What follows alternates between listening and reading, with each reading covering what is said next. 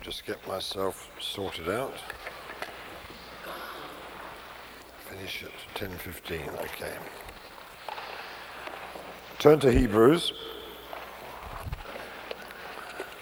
And just before we get into chapter 5, I just want to maybe bring a couple of things into sharper focus. You've noticed already at the end of chapter 2, we were told that Melchizedek, the risen and glorified Jesus, that he is a merciful high priest and a faithful high priest because he makes propici- or made propitiation for the sins of the people. So that's one way that he ministers. He deals with the sin in his perfect sacrifice, but there's a, there's a sense in which he's got to apply it to us before it becomes uh, realized in our lives. Amen? So that's his first mediation. I want you to see that these things are preparatory. They're not, if you like, his continual life work. He's not there to continually be making propitiation for our sins because it's a once for all thing. But in order to enter into that holy place and be part of the corporate Melchizedek, which is where he's taking us, the sin issue has to be dealt with. So we mustn't see him like an Old Testament priest who's constantly there to be forever forgiving us our sins. That would be Old Testament, that would not be New Covenant. Hello? So he does it and it's done. That's how it ought to be. And then again, we find at the end of chapter 4 that he comes again. This time, he comes as a merciful high priest, and he's able, by the living word, to separate between soul and spirit so that anything which is of the flesh can be separated from that which is of the spirit in order that we don't continue in the flesh. Because nothing of the flesh can live in the holy place. Hello? So these are the two things. Sin's got to be got rid of, the flesh has got to be got rid of before the living in that holy place can become a reality. Now, in the New Testament, you'll find that there are actually three crosses, and we need to understand this. I've not put this in the notes, but just to help you a little to see this with clarity which the Bible speaks about. First of all, there is the cross on which Jesus died for our sins, once for all. That's a once for all deal. It's never to be repeated because it's eternal and total in its effect. Amen? And it's a once for all deal to experience that power of the cross in our lives. And then we find a second work of the cross is us being crucified with Christ.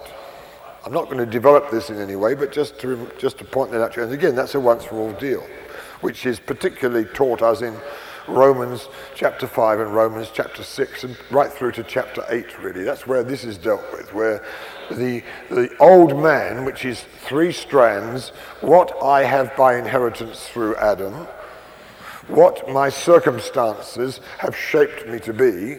I could have had very bad parents. I could have had all kinds of things which have wounded and twisted and, and perverted me.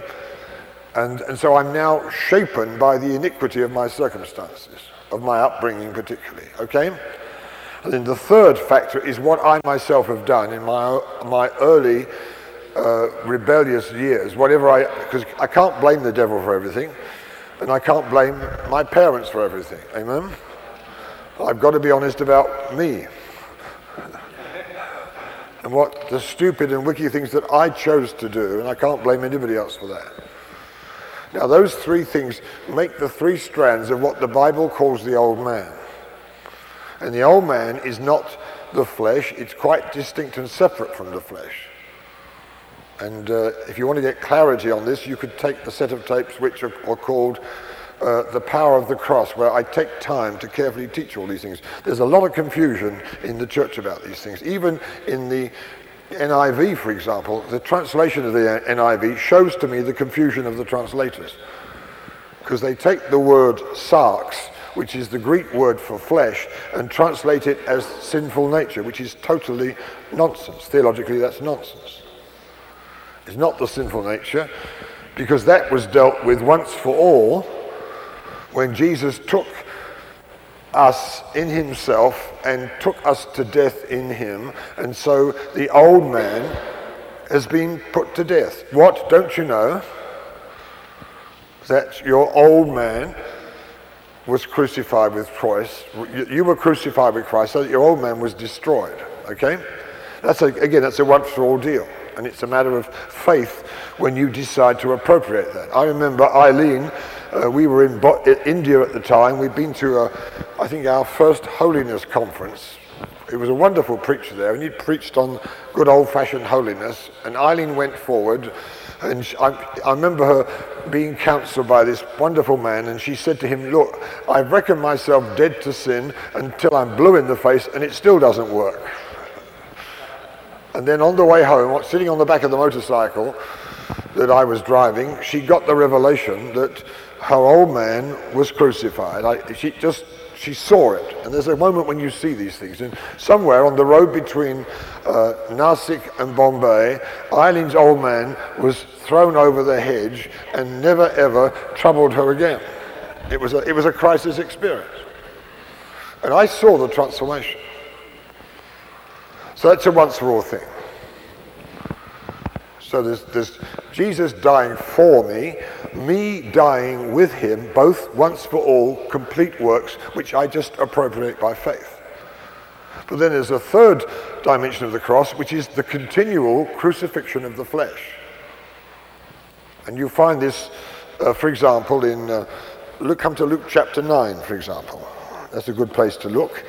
Let's hear, hear what Jesus says there. Luke chapter 9, and come in, I think, at verse 23, if I remember correctly. Verse 23, yes. Then he said to them all, If anyone desires to come after me, let him deny himself and take up his cross daily and follow me. It's a continuous daily thing. For whoever desires to save his soul life will lose it, and whoever desires, whoever loses his soul life, for my sake will save it unto life eternal, it says in some translations. In other words, you, you get rid of your soul life in order to have it replaced with, with your new spiritual life. Amen? Now that's a daily thing. That's something which Jesus continually practiced. He lived every day, every moment of every day, putting to death the flesh. Never ever once doing anything in his own will or by his own strength or to please himself. Now that's the, de- that's the, the putting to death of the flesh. Now that's a continuous thing. And there's a power in grace to live that way. There's not a once for all crisis that you can appropriate where this thing is dealt with forever. Amen? And you mustn't confuse the old man and all that represents and the constant war with the flesh which never ceases. And that's why in Romans chapter 8 we're told there, let me just turn to that for a moment. I just felt I needed to clarify these things, although they're not in the notes. I hope that's okay with you. Romans chapter 8. Just come here.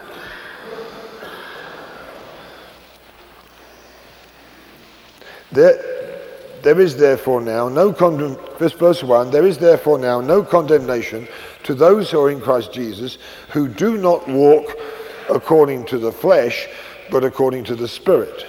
For the law of the Spirit of life in Christ Jesus has set me free from the law of sin and death.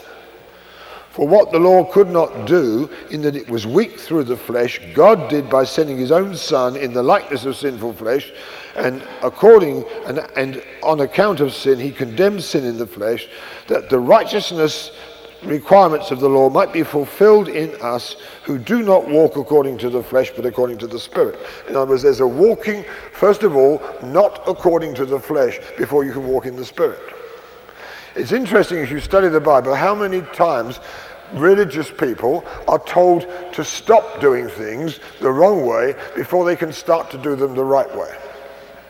Like when Jesus teaches on prayer, he first of all teaches how not to pray before he teaches how to pray. When he teaches on fasting, he teaches how not to fast before he can teach on how to fast because we've developed, many of us, religious habits which prevent us from coming into the real spiritual truth that God wants us to have. And we have to learn, first of all, how not to walk in the spirit, in the flesh, before we can walk in the spirit. Because it's a natural instinct when you've run your own life for decades to take charge and do things your way before you even realize that you've done it. Now, the second function that we read about at the end of Hebrews 4 is the mediation of the Word and of the high priest who is, who is merciful and sympathetic. But he's saying, look, I lived 33 and a half years in humanity and I never once yielded to the flesh in all those 33 and a half years. And I'm going to pour grace into your life so that you can live the same way. Because we've got to accept the principle that the Melchizedek priesthood is not in bondage to sin and isn't in the activity of the flesh. And there's no way we can functionally be part of that glorious priesthood if we're still un, uh, have not resolved and dealt with these things. Okay? Now, this is a mediation of this high priest to bring us into a relationship where sin and the flesh, we've learned the power of the propitiation and we've learned the power of grace so that we are not a prisoner to these things. Now, does that mean that we never sin? Well, theoretically it's possible, but in practice, if it happens, it's an occasional event which we know how immediately to deal with. We do not tolerate it as the norm. What? Shall we continue in sin that grace may abound? God forbid. That's the first time this is said in Romans chapter 6. And when you come down to verse 15, although it looks the same in English, the Greek is a bit different, and what it really is saying is, What? Shall we sin even once?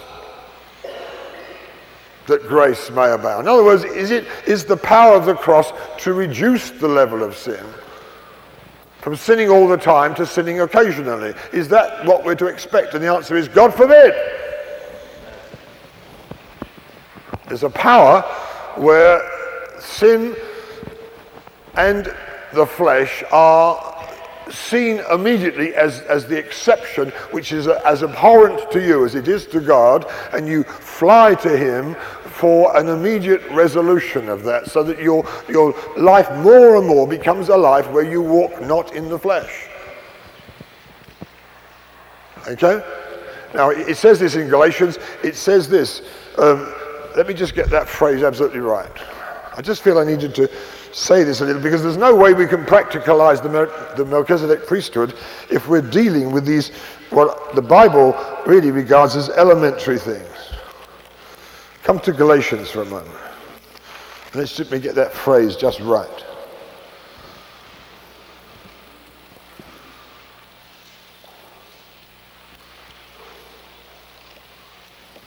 I can find it. I'm sorry, I'm just groping around for it.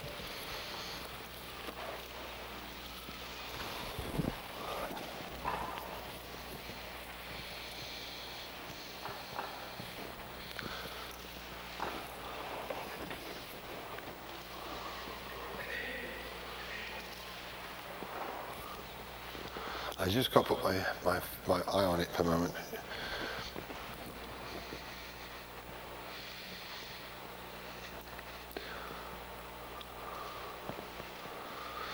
It, it, it's verse 16.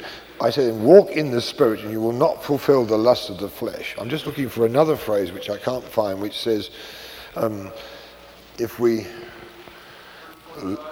I'm sorry? Yes, that's what I'm looking for. Thank you. If we live in the Spirit, let us also walk in the Spirit. That's what I was after. I'm sorry, I just couldn't find it for the moment. Now, what we're being taught is this. You see, here I am today in San Antonio, Texas.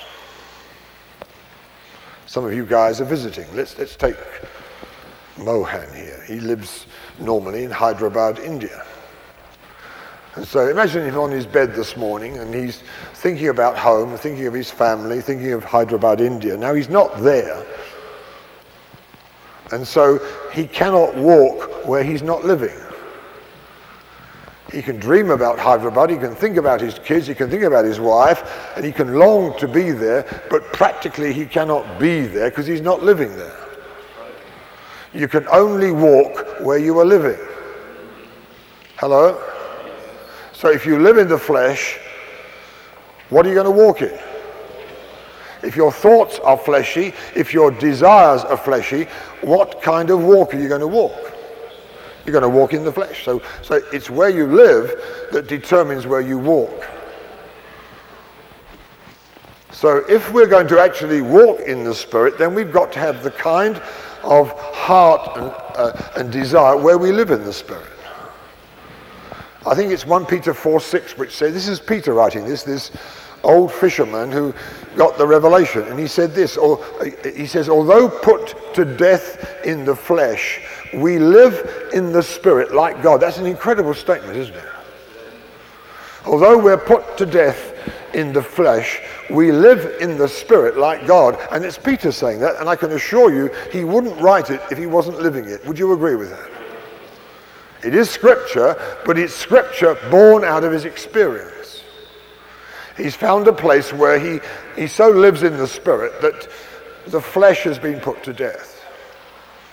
Now, the, the, the second purpose of, and it's a preparatory purpose, I want you to see this is not what the Melchizedek priesthood's all about. But before he can bring us into where we're supposed to be and function the way we're supposed to function, he has to mediate in such a way that sin is a done deal and it's an issue that is not a botheration. At the worst, it rears its ugly head and we know immediately how to flee to the blood and deal with it, but it's not our normal lifestyle. And the same is true of the flesh. We can be tripped up temporarily and we can find ourselves momentarily moving into the flesh, but if we are walking the right way, all the alarm bells go off. And we say, Oh Lord, that was the flesh, forgive me.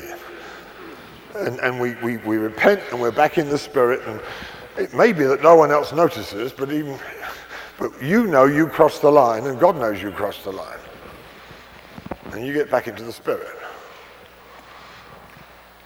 Now, until that's accomplished in our lives by the, the high priestly mediation of this glorious risen Christ, who is obviously Melchizedek, then we cannot progress into where he wants us to come, which is to live in the holy place with him, and from that holy place rule and, and war, as we've read several times in the Old Testament. To bring us to that kind of priesthood, we've got to go through those preliminary stages.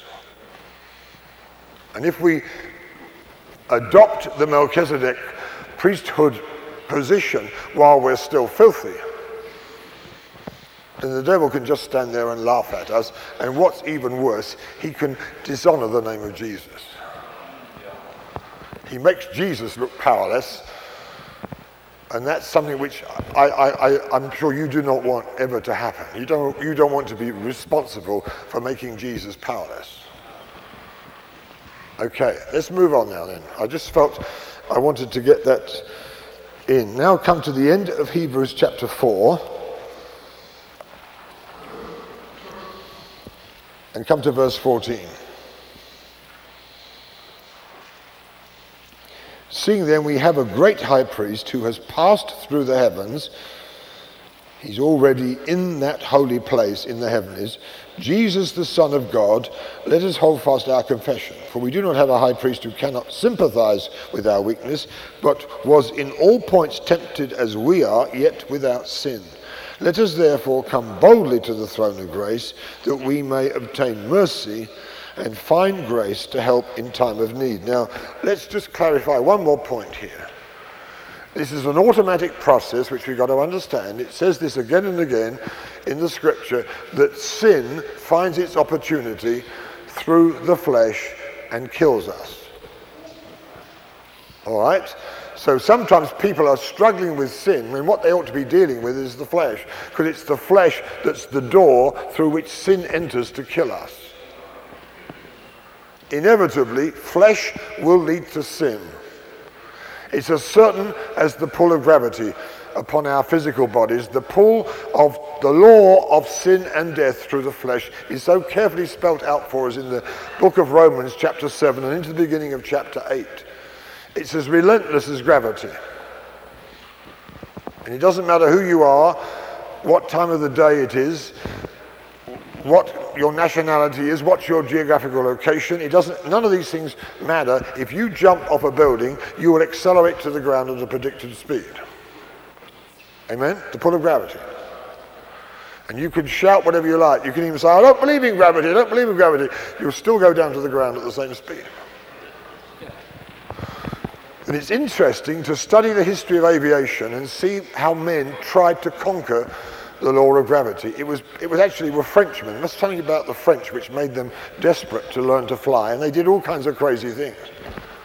They invented all kinds of flying machines, but the weakness of all of them was that they relied on their own strength. And they tried desperately to overcome gravity by all kinds of bird like machines, but all of them failed because it was their own physical strength that they were trying to use to conquer gravity.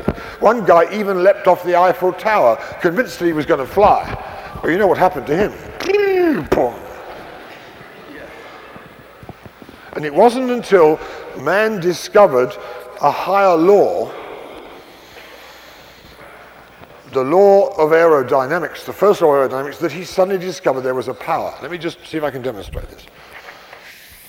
I take this curved piece of paper and I'm going to blow on the top of it. Watch. I blow on the top, but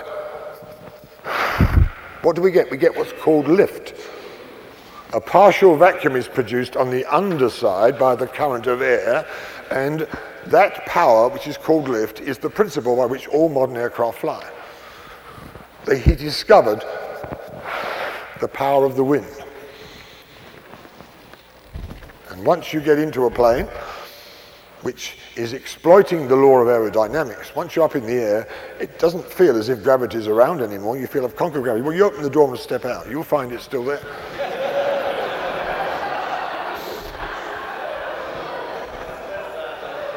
See, while you're in the plane, and the power of the wind is giving you this incredible lift. You fly and you, you are supernaturally, if you like, overcoming the power of gravity, as long as you stay in the plane. Now, what it's saying here is that there is a law in the Spirit called the law of the Spirit of life in Christ Jesus. If you get into Jesus and stay there, then the power of the Spirit can carry you in such a way is that the law of sin and death has no more pull over you. But it's only in Christ Jesus. You step out of Christ Jesus into self, that law of sin and death will pull you down into the same old defeat which you've always experienced before. So the, the, the, the, the, the principle is stay in Him. Amen? And then there's a power in grace to, which keeps us flying above all the pull of things which before pulled us into sin and into death. All right, let's now move on into chapter 5, please. I've just got one thing to say on, on page 25, and that is that the Levitical priesthood was only concerned with the outward actions the Melchizedek priesthood is concerned with the inward attitudes of heart. It's no use looking good on the outside if the inside is still corrupt. If you were able to do outwardly the right things, you were blameless before the law. But if you even think the wrong things, you are guilty and condemned according to the new law and life of the new covenant and of the Melchizedek priesthood. So, so God wants to clean us up on the inside. And the Melchizedek priesthood has the power to do that. The Levitical priesthood could only cover sin, the Melchizedek priesthood takes it away. Now come to chapter 5 of Hebrews. For every high priest taken from among men is appointed for men in things pertaining to God. They're taken from men and they're appointed for men in things pertaining to God, that he may offer both gifts and sacrifices for sins. Now, as quite different from the Melchizedek priesthood, where there is a once for all dealing with sin that never needs to be repeated. In the Levitical priesthood, it's a constant ministry which still does not accomplish its purpose. It doesn't reduce the frequency of sin. It doesn't do anything about sin. It just provides a legal covering for that same sinful life to continue. Now, if you listen to certain evangelical teaching, you'd think you were still Levitical. Lord, thank you for the blood of Jesus uh, uh, that, that's forgiven me all the sins that I did last week, and I thank you the blood will still be there when I live another week of failure next week. That's no different to Levitical priesthood. You listen to the, the liturgy of, say, the Anglican Church. Oh Lord, have mercy upon us. We are most miserable sinners. We are not worthy to come into thy presence. But Lord, we thank thee that thy mighty blood has cleansed us from the guilt and penalty of sin. Oh Lord, have mercy upon us. Oh Lord, have mercy upon us. That's, that's roughly what it says. In other words, thank you, Lord, for the blood which covers another week of failure. And I think it will still be there to go out and live another week of failure.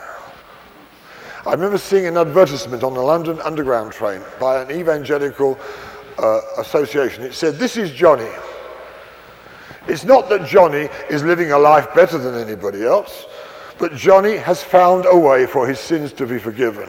If you would like your sins to be forgiven, then dial this number. I thought, what a message of hope that is to someone.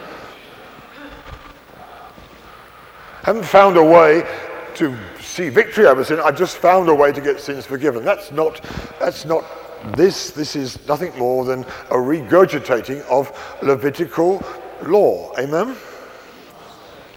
Okay, let's move on. So these priests were, were, were giving constant gifts and sacrifices for sins. He can have compassion on those who are ignorant and going astray, since he himself is also subject to weakness. Now, here's a different kind of sympathy, which we must just touch on this. You see, Jesus is a sympathetic high priest. He says, Yeah, I know what it's like to live in humanity. I know what it's like to be tempted to sin. I know what it's like to be tempted to, to move in the flesh. But I never, ever, ever yielded to those things. And I can show you a way that will cause you to live exactly the same way. But this is a different, this is a priest, you know, you say, you say, Pastor, I've got a problem with, with, with lust and, and I find myself going to porn sites. He said, yeah, I have the same problem. That's, I mean, what sort of help is that? See, that's the wrong kind of sympathy. Yeah, I'm a sinner like you, but thank God for the blood, and I can't get victory over this either, but let's just sort of pray together that God still loves us and forgives us anyway. Now, that's the kind of counsel that some pastors give to people, because they themselves are in the same problems.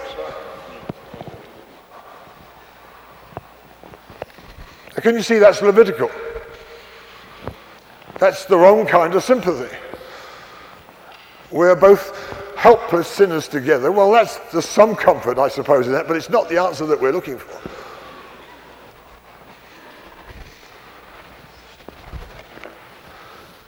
Let's read on. Because of this, verse 3, he is required, as for the people, and so also for himself, to be constantly offering sacrifices for sins.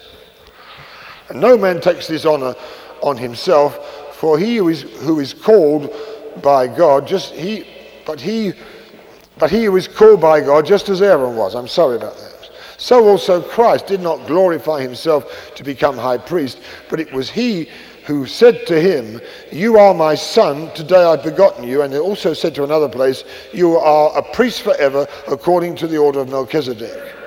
Who in the, in the days of his flesh, when he'd offered, let me just stop there.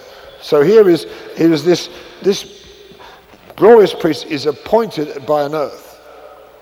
And I just want us to come now to verse 7, where I want us to see this great intercessory work, who in the days of his flesh, when he had offered up prayers and supplications with vehement cries and tears to him who was able to save him from death and was heard because of his godly fear. This is the first great work that Jesus did. This is telling us about what Jesus accomplished in the Garden of Gethsemane when he cried out to see a, a, the power of God deliver him. Now, what it says in the Greek, and I mentioned it in the notes, is it's, it, it, it's the word is, is that you, you're brought out from within, exthanatuo. You are brought out from within death. See, that's what he's praying.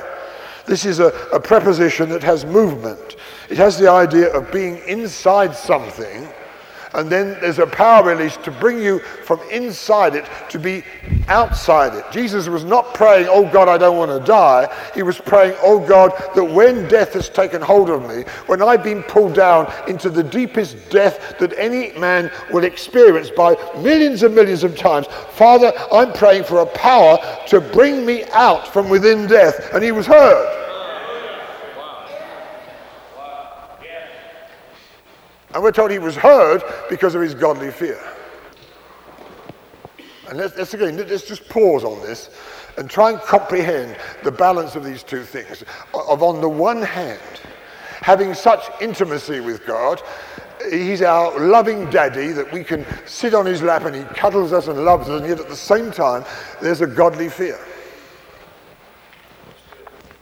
See, when it came to obedience, Jesus behaved like a soldier obeying his commanding officer.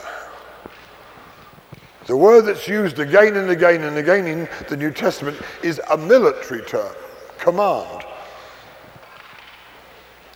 And he obeyed his father's commands like a soldier who says, Yes, sir. That was his attitude to anything his father wanted him to do. And we've got to learn how these two dimensions of walking with God have got to stay in balance. Jesus is the perfect example of someone who had such intimacy with, with his father. There was such a love life between them. But his attitude to anything his father required of him was more like a soldier on active military service than it was a son who just does what he feels like. It was never, ever that was in his mind at all. And he was heard, we're told, because of his godly fear. If you go through the New Testament, and particularly the Gospel of John from chapter 13 through 17, you, you'll find in the New Testament, 10 times Jesus tells us that we can ask the Father for anything and he will do it for us. But you'll find every time it's conditioned by obedience. He says, If you love me, you will keep my commandments. Every one of those promises is, is encased in the condition of obedience. He says, okay, you love me. Well, prove your love to me the way I proved my love to my father. I loved him. And so, because I loved him, I never ever dreamt of not totally and completely obeying him. So I could ask my father for anything because I only ask according to his will because I never wanted anything but his will. And whatever I asked, he gave it to me. I never, ever, ever asked a, asked a request of my father that he didn't do it for me. Even to the resurrection. Now he, as we will see in a moment, he not only obtained resurrection for himself, but it was for all of us. And this is, is, another part of what I'm going to call the preparatory mediation as the high priest, so he could bring us to where he wants to bring us. These are all steps on the way. Dealing with sin, dealing with the flesh. Now he's dealing with the need for resurrection. And he's acting as a high priest on behalf of us all, not only passing through those things himself, but he's carrying us with him, in him, so we become participant benefactors of what he's accomplished on our behalf. It's like that trail, the trailblazer. He's cut away through the jungle of human nature and sinful activity, and he's cut a trail for us to walk in. We just walk in him without the effort that he had to exercise. He wrestled with great sweat, sweat drops of blood. He fought an incredible battle of faith. He wrestled with principalities and powers in a way that we can't understand. But having obtained the victory, It was for us. It was only for him because he was taking us through in him to be the victor with him of those victories. Does that make sense to you? This is all part of his mediation. I hope you can see this. Right, let's move on.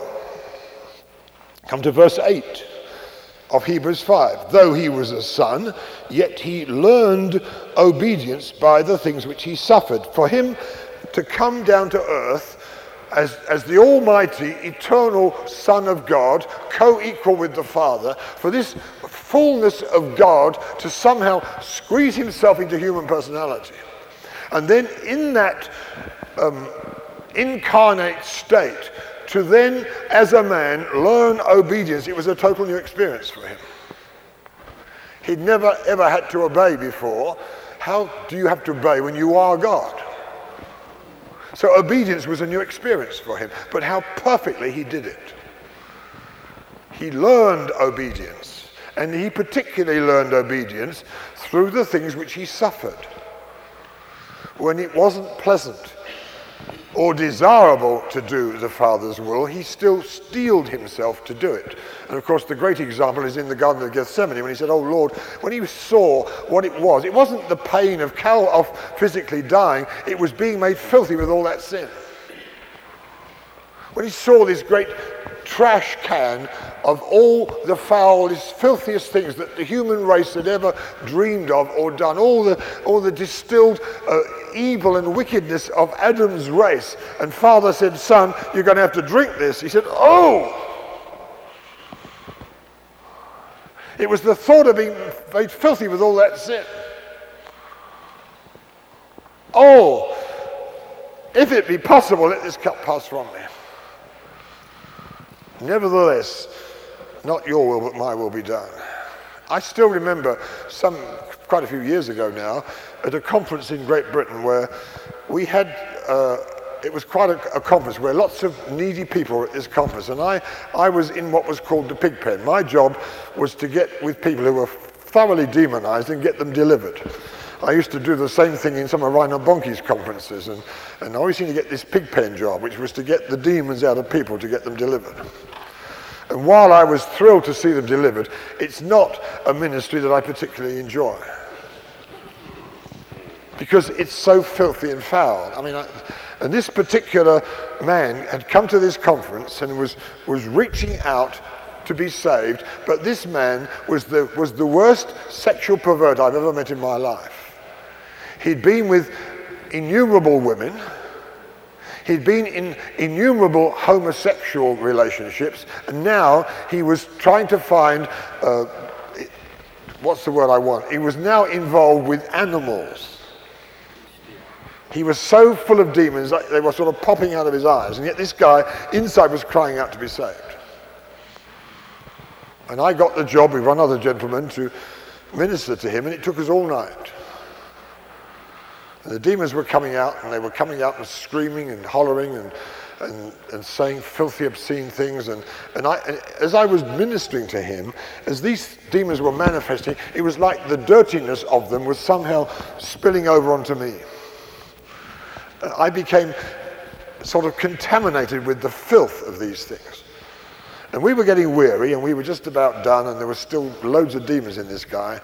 And I was getting, and I just, I remember I was on my knees praying for grace to continue. I used to perhaps do stupid things in those days because I don't think I would pray all night now, but I did then. I was determined to get this thing finished. And then as we were getting weary, this demon in this man suddenly shouted out at us. It was a tough, stubborn demon that wouldn't move. And it suddenly shouted out, and I remember I was down on my knees praying, and I felt like soft Kashmiri wool just brushing my face, and I felt this incredible presence. I remember the comfort and strength of this presence. I couldn't see anything, but I could just feel like soft Kashmiri wool touching my face. And then this demon said, He's come! And I said, Who's come? He said, Jesus, he's standing between you. He said, All right, Lord, we're going.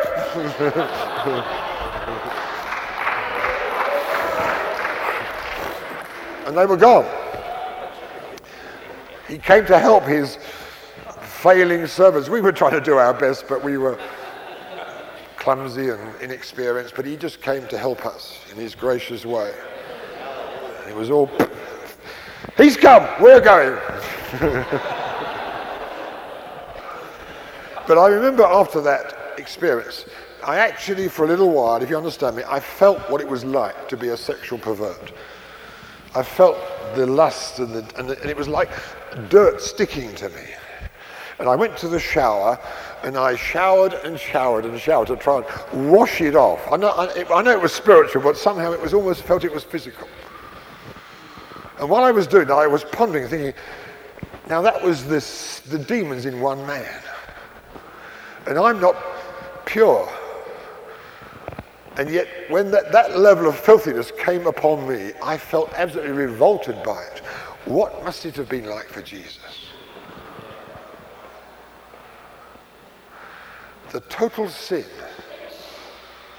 of the whole of Adam's race, every perverted, wicked, filthy, foul, immoral, unclean, violent, evil deed of any man that's ever done anything throughout the whole race of Adam, it was brought to a concentrate. And Father said, Son, you're going to have to drink that. He said, Oh, if it be possible. That's, that's what it was the filthiness of being made sin, I believe, that was what he, what he was um, revolted by. But he said, Nevertheless, not your will, my will be done. And I want us to get this deep, deep in because you'll find this theme comes again and again and again and again through Scripture. That it's the obedience which is the power of the kingdom and it's the power of the Melchizedek priesthood. He learned obedience through the things which he suffered ha- and having been made perfect, verse 9, he became the author of eternal salvation to all who would obey him. So we cannot be what he is or get to where he became in his humanity without accepting the same principle of obedience. Amen? So let's just think about these things. Chapter 2, dealing with sin. Chapter 4, dealing with the flesh. Now in chapter 5, we're dealing with the issue of obedience. Even when it's as painful and costly as we could never get to where Jesus is. It, it says in Hebrews 12, we've never strived unto blood, striving against sin. Ne- he's never going to ask us to go where he's already been. But there will be a degree to which he's going to ask us to obey him in unpleasant things which are going to cause us to suffer. He learned obedience through the things which he suffered. Now, no one's going to argue with God when he says, Look, I want you to, you know, I'm going to send you a million dollars in the post, go out and have a wonderful cruise on the Mediterranean. That's not hard to obey. What about the things that you don't particularly want to do?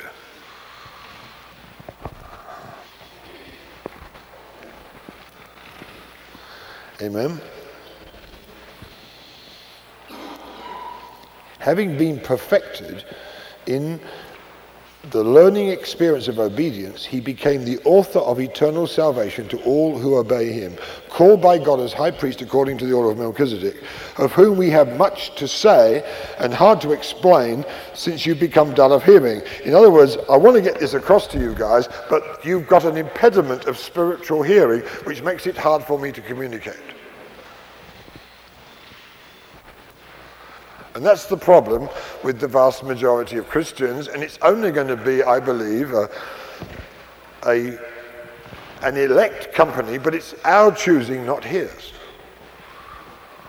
that will be prepared to pay the price to come into this kind of relationship and ministry. But if we do, we will be the means of salvation for our nation and for our city. But there's a price to pay. And if we've already become dull of hearing, we're going to have to repent of that and ask God to give us back our hearing. I don't believe anybody, and it's not my subject today, but it's a very interesting study in the New Testament. I don't believe anybody, when they're born again, is born with defective spiritual hearing. There's no such thing as spiritual congenital deafness. We're all given the same ability as Jesus to hear our Father. But certain things have to happen. He has to tune that latent ability until we become sensitive and able to recognize the voice of God against the cacophony of things we think we're hearing in the spirit realm, which may not be God. God, if you like, perfects the, the, the perception filter until we never make a mistake. Jesus said in John chapter 5 and verse 30, he said, Whatever I hear, I judge. Because he did not use any other faculties than you and I have to hear his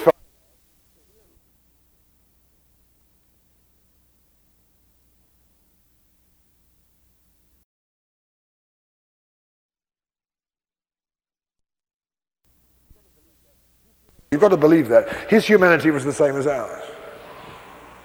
He didn't have a special hotline, which we don't have. What, what, he, what he did was, he, we, we read this in Isaiah chapter 50, and I was not rebellious, nor did I turn my uh, way back, but, but you gave me the ear of a disciple.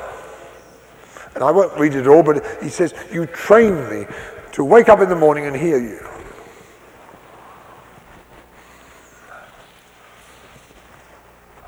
And I wasn't rebellious. I didn't turn away back. I, I, set my face like a flint. I, I was going to do the will of God, whatever it cost and whatever it meant.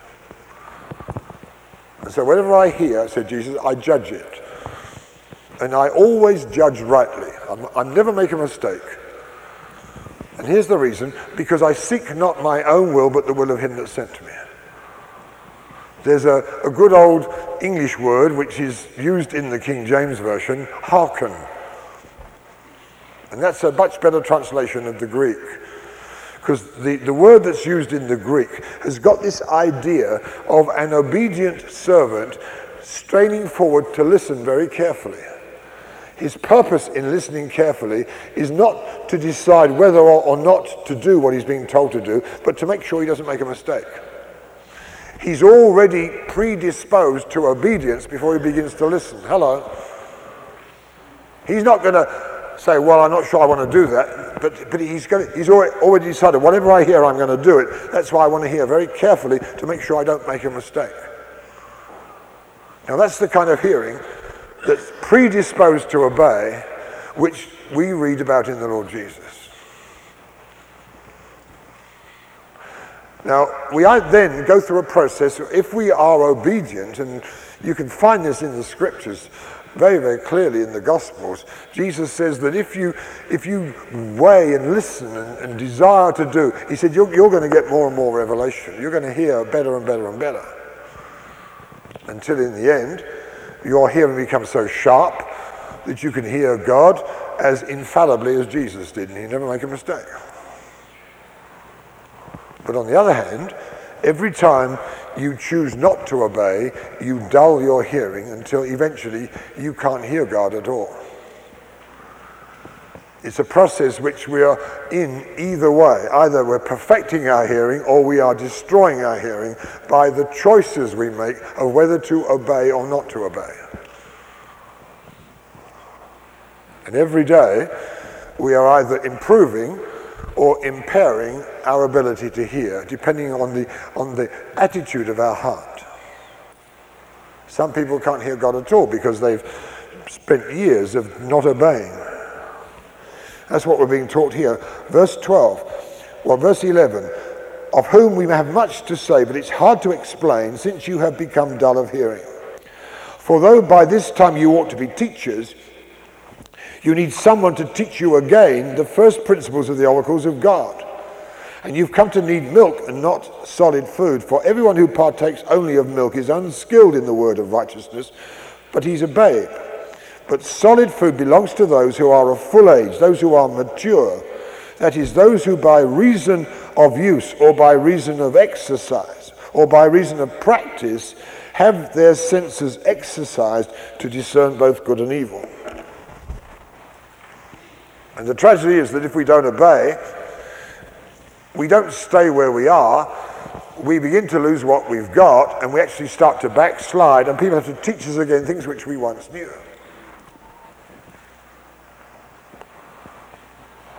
And I'm not, I don't intend to labour this, I think the, the teaching is obvious here.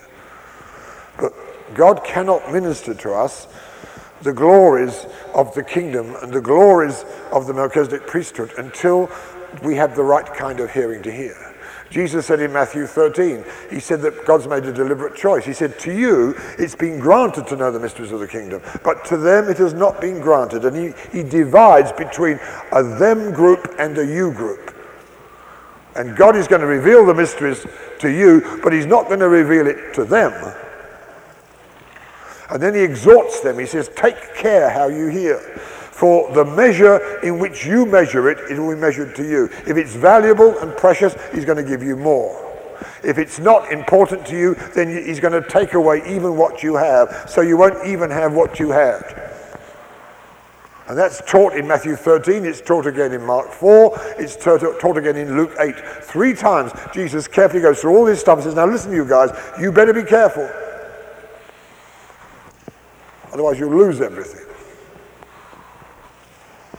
And I, I want to ask you, and I think I know for most of you at least, whether you are in the you group or the them group. I thank God. I mean, people say, how, how, how do you get this revelation? And I say, well, I, I don't know. I just sort of sit and God talks to me. When I was a, a new, fairly new convert, had just gone to India as a missionary, and I was actually in the bedroom of William Carey. I was actually in the, in the church that he founded in Calcutta, and I was awed to be in this man's bedroom. I was touching the wall thinking, I wonder what sort of prayers he prayed here. Adoniram Judson used the same room, and I was thinking what these men must have prayed and taught, and I was walking in this room saying, God, this must be a very precious room to you. And I'd already decided that although I was qualified in physical chemistry, I have no theological qualifications whatsoever. So when I go back to England, I'm going to get myself at least a master's in theology so that I'll be respectable. And I was trying to get, and I was doing a conference in this great church, and it was a youth conference, and I was trying to get revelation for the evening message, and it wasn't coming easily.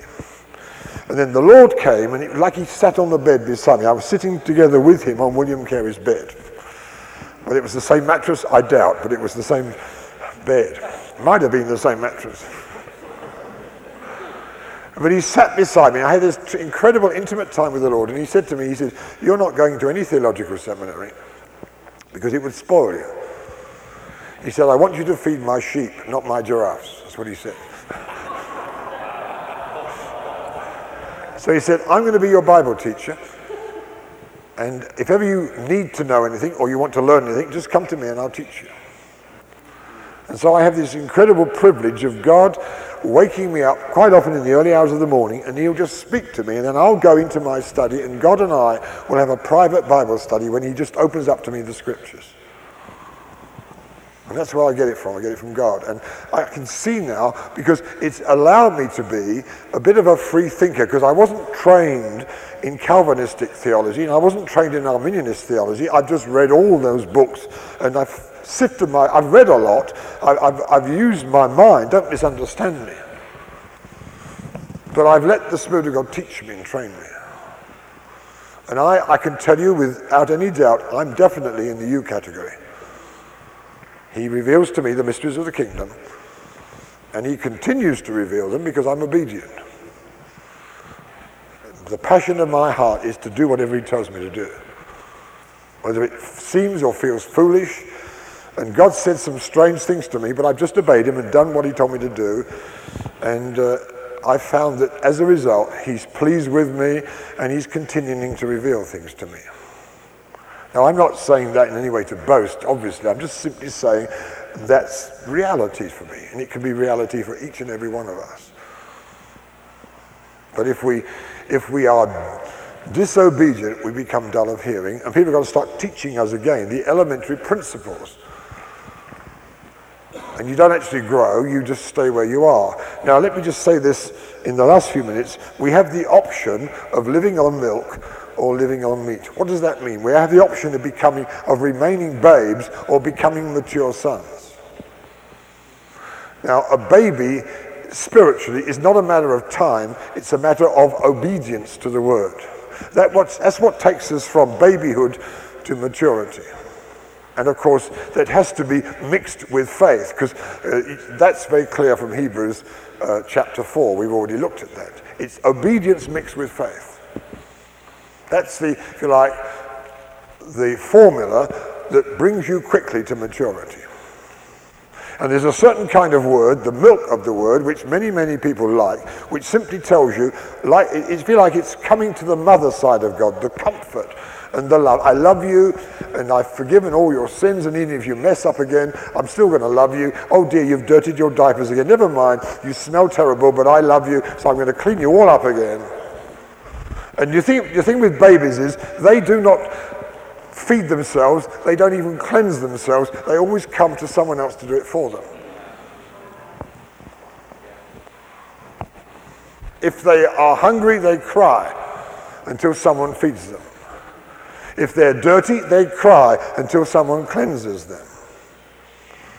Okay? But when you come on and, and, so it's the word of love, it's the word of sympathy, it's the word of acceptance, it's the word of cuddling and your mine and your precious. And that's all that some people want to hear. They'll only go to a church that preaches that sort of message. They'll only go to a home group or go to any kind of pastoral oversight which just keeps smothering them with unconditional love and never begins to deal with the issues in their lives. If anybody starts to deal with issues in their lives, they're off to some other place. Now, that can be an individual, it can be a whole church. The Corinthian church is described as that kind of church. Paul says, I couldn't give you any meat because you'd spit it out. So I had to keep feeding you on milk. So it can be a whole church or it can be individuals within a church. But if you want to grow up to maturity, then God's got to wean you off milk and on to meat. And that means he starts bringing the word of correction and the word of discipline. And it's how you handle that which will determine whether you grow or whether you don't grow. And he's saying to these Hebrew Christians, he says, look, I've got, a, you've, you've actually gone backwards. You ought to be teaching others by now.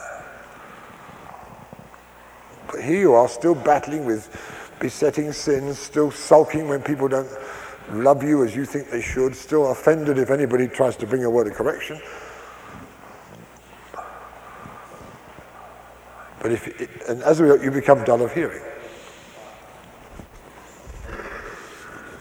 But if you let the meat of the word, which is discipline, it's correction, like even doing this preparation for the book of Hebrews, I've been absolutely on my face in deep contrition over some issues of, of the rest. I didn't talk to you yesterday about the Sabbath rest and what it means in the New Testament. Maybe we'll get time tomorrow, maybe we won't. But I've been really, the Lord's been rebuking me about my abuse of my, my body and relying upon his supernatural power to go at a pace which is beyond where I should be. And he said, he said he's given me a certain date because I've got commitments in my calendar. He says, from that day on, if you don't change your lifestyle, I'm going to come and really smack you. And I tell you, I fear God. And I'm seeing in ways I didn't see before subtleties of the flesh which I didn't know were there, but God's putting his finger on them. And I tell you, I want them dealt with as much as God does. Because I want to qualify. I don't want to preach to others and then find myself disqualified. So I don't think any of us can put ourselves outside and say, well, that's for the, that's for the new believers in my church. Well, just, just make sure before you exonerate yourself that God isn't dealing with you over some issues.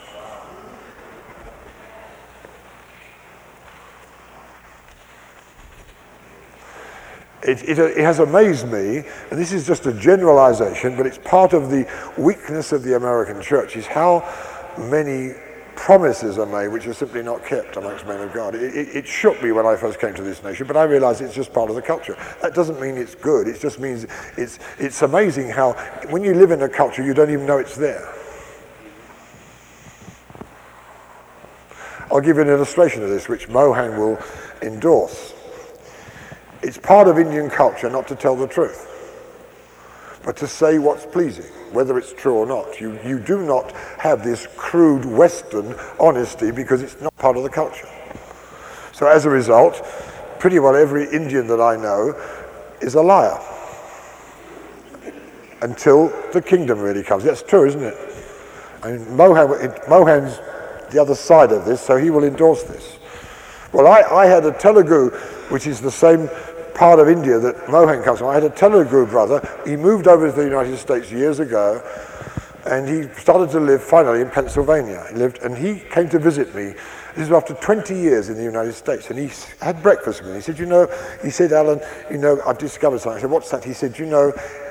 I kept getting really irritated with these Americans that kept confronting me for not telling the truth. And he said, it took me 20 years to really realize that deep inside me, there's a twisted part of my nature, so I'm just an habitual liar.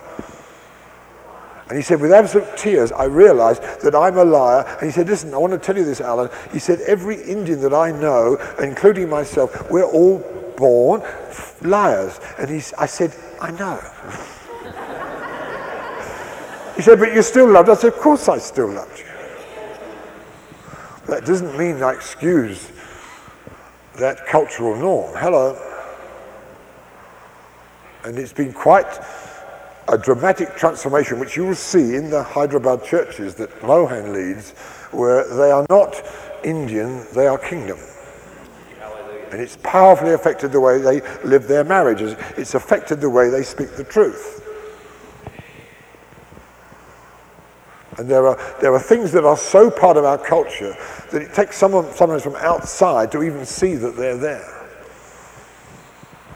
But if we'll get honest with God, He'll show us. And, and there are things, you know, in my culture or from my background, one of mine is stinking pride. I mean, the British are stinking proud. And uh, I repent of that. You know, we know better, we're superior, and I think, oh, but we're, we're so full of um, caution.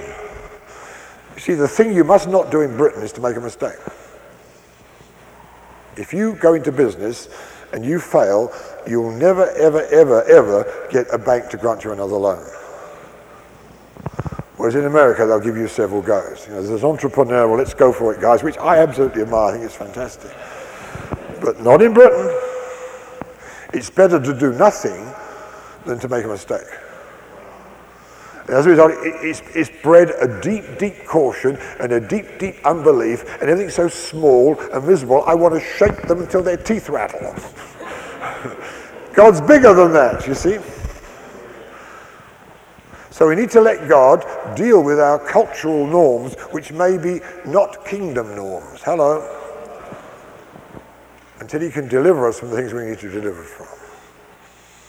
But if we'll hear his word, if we'll let the meat of the word come, then he will bring us to that same total transformation where we're absolutely compatible with our lovely Lord Jesus and these issues are no longer current in our lives. Then he can bring us on into the fullness of the Melchizedek priesthood. Okay, let's have a break and we'll come back in roughly 30 minutes, okay?